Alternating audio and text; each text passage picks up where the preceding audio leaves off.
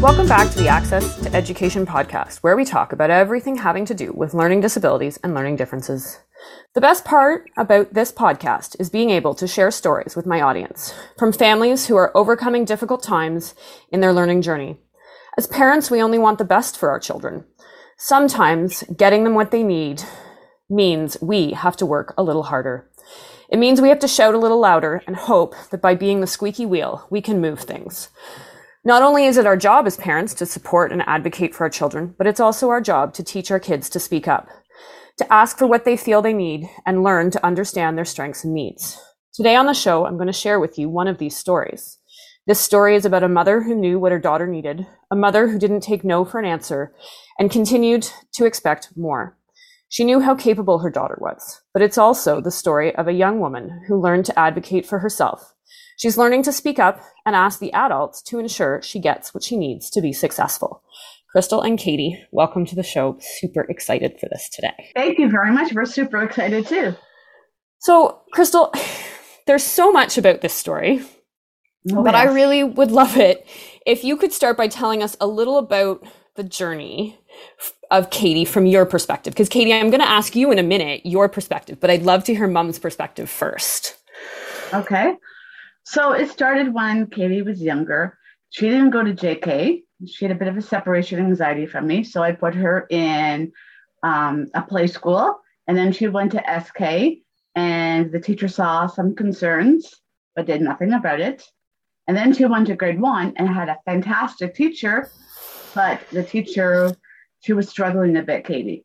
And the teacher was very supportive, great um, communication with me and Katie, and tried her best. But still, no help. I went to the principal, the vice principal, and they had no clue what to do and how to help me. They told me to go to the bookstore and buy the workbooks. And they didn't know what to say to me or how to handle me. I kept voicing my concerns. They kept pushing it away. Grade two comes, and I tried to talk to the teacher and um, some support, but basically they thought that I was just being silly and being overboard. And then grade three, I tried to talk to the teacher again, and I asked the principal and the vice principal, should we go for an assessment? At that point, I had the assessment and the school board did nothing with it. And then in grade three, she was doing spelling tests. And in grade two, she did it verbally, and but the grade three teacher refused. And that's then, hard when there's there's an accommodation that you're expecting. It's hard yeah. when you expect you have a, an accommodation one year and then you don't have it the next year. Yeah, she was just very negative. She ganged up on me with the vice principal. There was no support. I, all I heard was, "Look how cute Katie is. Just look how cute she is. Look how far she's come. Look at all her nice work that she's doing. Just look how cute she is." I mean, that's true. Yeah, it is true, but but you know what? There's more to Katie than her cuteness. So you get to grade three, and you're pushing. So now what happens? The teacher is very standoffish, very defensive refuses to do any supports for Katie in the classroom and tells me that she's giving me more time than any other parent and she washes her hands. How does that make you feel as a parent? Frustrated, very sad. No communication. I feel like they're ganging up on me. They're not acknowledging my concerns. And there's nothing. So the the report that you had, because you did an assessment for Katie that you had done, what what came out of that report? That she was a slow learner. She needed repetitive um, inter- directions and help. She needed to be having reading classes and more support within the classroom. They tried, but they didn't know how.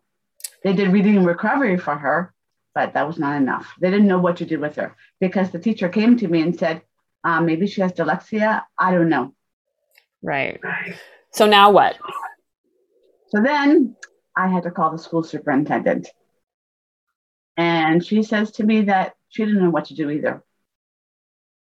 She came to the school, talked to the principal and the vice principal, and automatically you see services appearing for my daughter. And then we had an SST meeting, and they kept saying to me that because I have this assessment and there's no label, that I will get no other services because there's no label.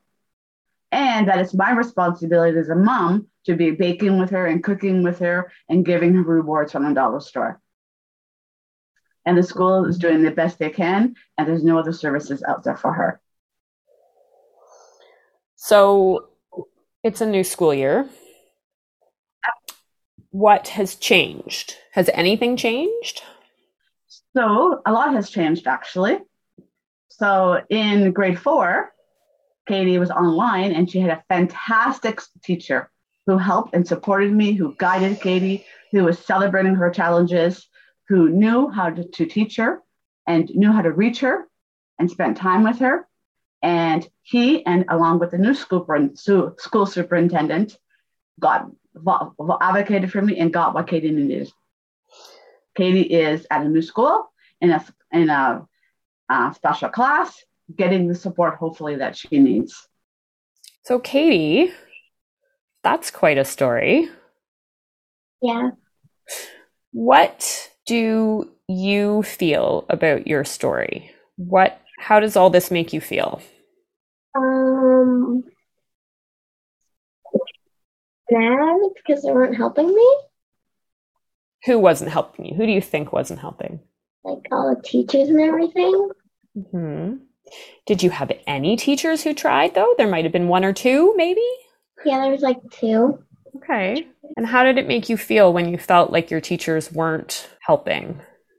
It felt like I was not going to go through like the school year. hmm And is there something that you think that you've been able to accomplish on your own? Um, learning chapter books. Reading or writing? Reading. Reading. You're reading chapter books. That's awesome. What's your favorite chapter book right now? Davy Jones. Oh, those are good ones. And what do you think has been the hardest thing of this journey that your mom has helped you get through? Uh, like doing work online. That was hard. It's hard for a lot of kids. You didn't like the work online? Yeah, because I kept glitching and doing stuff. And No, not not awesome, is it? What is something that you've surprised yourself about over the last little while? So something that you thought would be impossible maybe and you were able to do or something that you weren't expecting. Uh, felt like I can read. You can read. That's a big deal. That's a really big deal. You should be very proud of that. You sound very proud of yourself for that. So that's awesome. Crystal, with all that you do to continue to help Katie, Mm-hmm. what was a step you think that you took that helped you to be able to really advocate for Katie? What do you think? Was there one thing you think you did that really made the difference? Yes. If it wasn't for the new school superintendent in our area, I wouldn't be where I am. She was there to help me, support me, guide me, direct me. She fought for Katie was inside the school board. We came so close to an IPRC meeting, and the school psychologist didn't have her stuff together, and she wasn't prepared, and they canceled it. She was the one that got it, all sorted out and got me a new meeting. She was the one that supported me through the most. If it wasn't for her, we'd be still struggling. And I wish there was more people like her and Katie's teachers, two of them, that were there to help and support us and to advocate and saying that I am, as a mom, is doing the right. I'm doing the right thing, because I kind of felt that I was being, I don't know, like being. Um, the school didn't like me. The school were resentful of me, angry that they didn't want me there. One vice principal told me that, you know, you shouldn't be here all the time. You should just go get a job. So it's That's just hard. frustrating. I just want the best for my daughter, and she, and you shouldn't have to fight this hard. You shouldn't have this many stumbling blocks. So, Katie, I know school hasn't always been really easy for you, and there's probably a couple of kids listening today who are finding that school's kind of hard and not their favorite place to be. But is there one thing or one little piece of advice you think you could give to someone who's listening who thinks school's really hard? Is there something you'd say to them? Um, Like keep trying and work hard. Is that what you do? You try hard all the time? hmm Yeah, that's awesome. That's a really good thing to keep trying, right? And not give up. That's a really important one. Crystal, this one's for you because I just asked Katie this question. So this this question's for you, Crystal. So a little bit to the same kind of thing I just asked Katie. I mean, there's lots of families who have struggled and it's hard and it can feel lonely and Yeah. dark and all those things. What's a piece of advice you would give to a family who's listening? Almost to see what Katie said. Never give up. Never take no for an answer. Keep fighting. Someone there will listen. Someone will listen and open doors. Keep fighting for your child and advocating because eventually you will get what you want.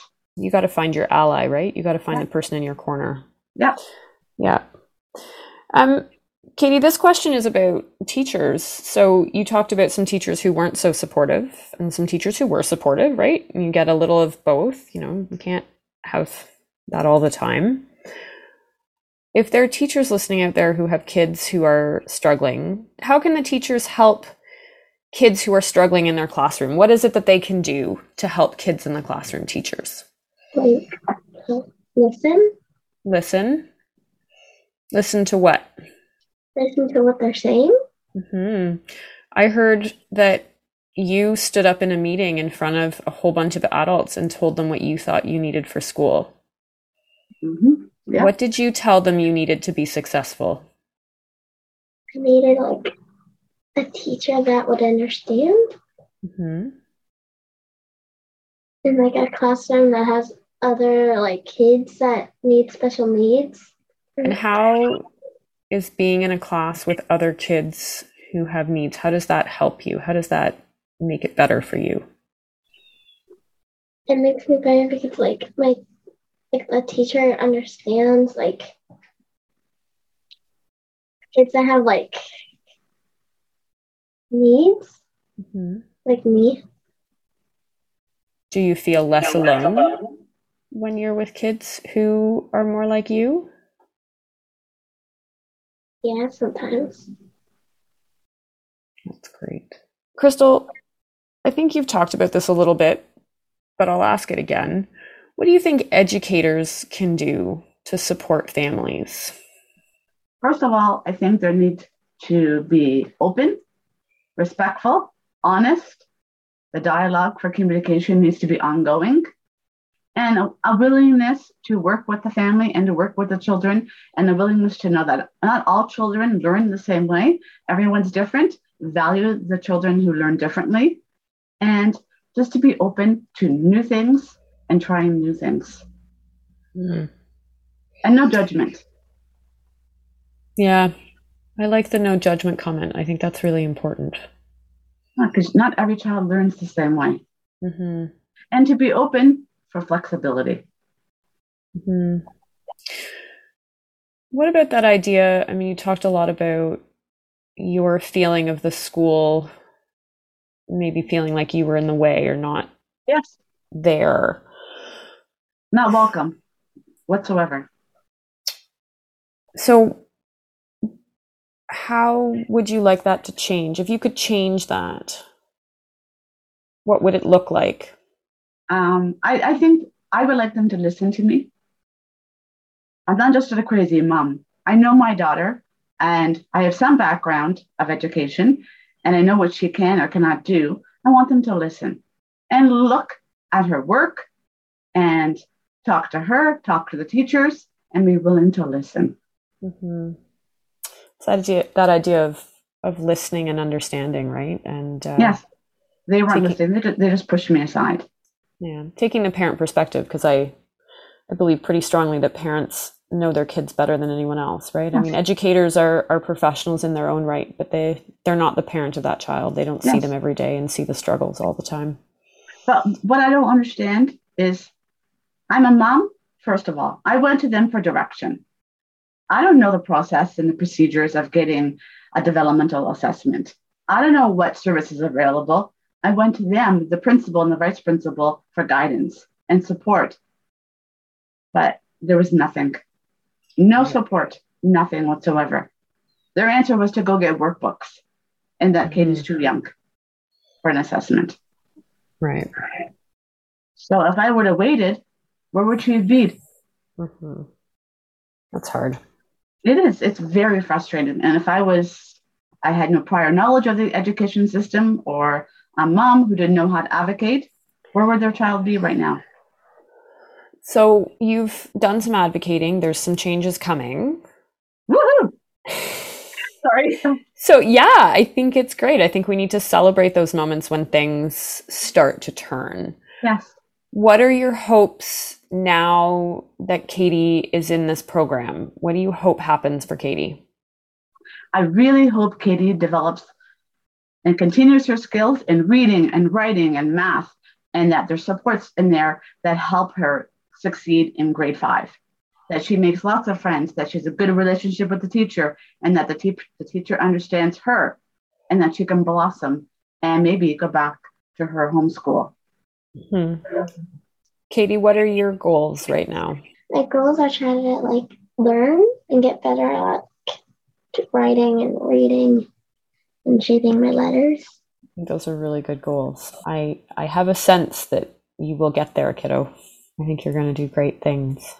Crystal and Katie, thank you so much for coming. Crystal, thank you for sharing openly your story and and really shedding light on the idea of communication and openness and acceptance of parents.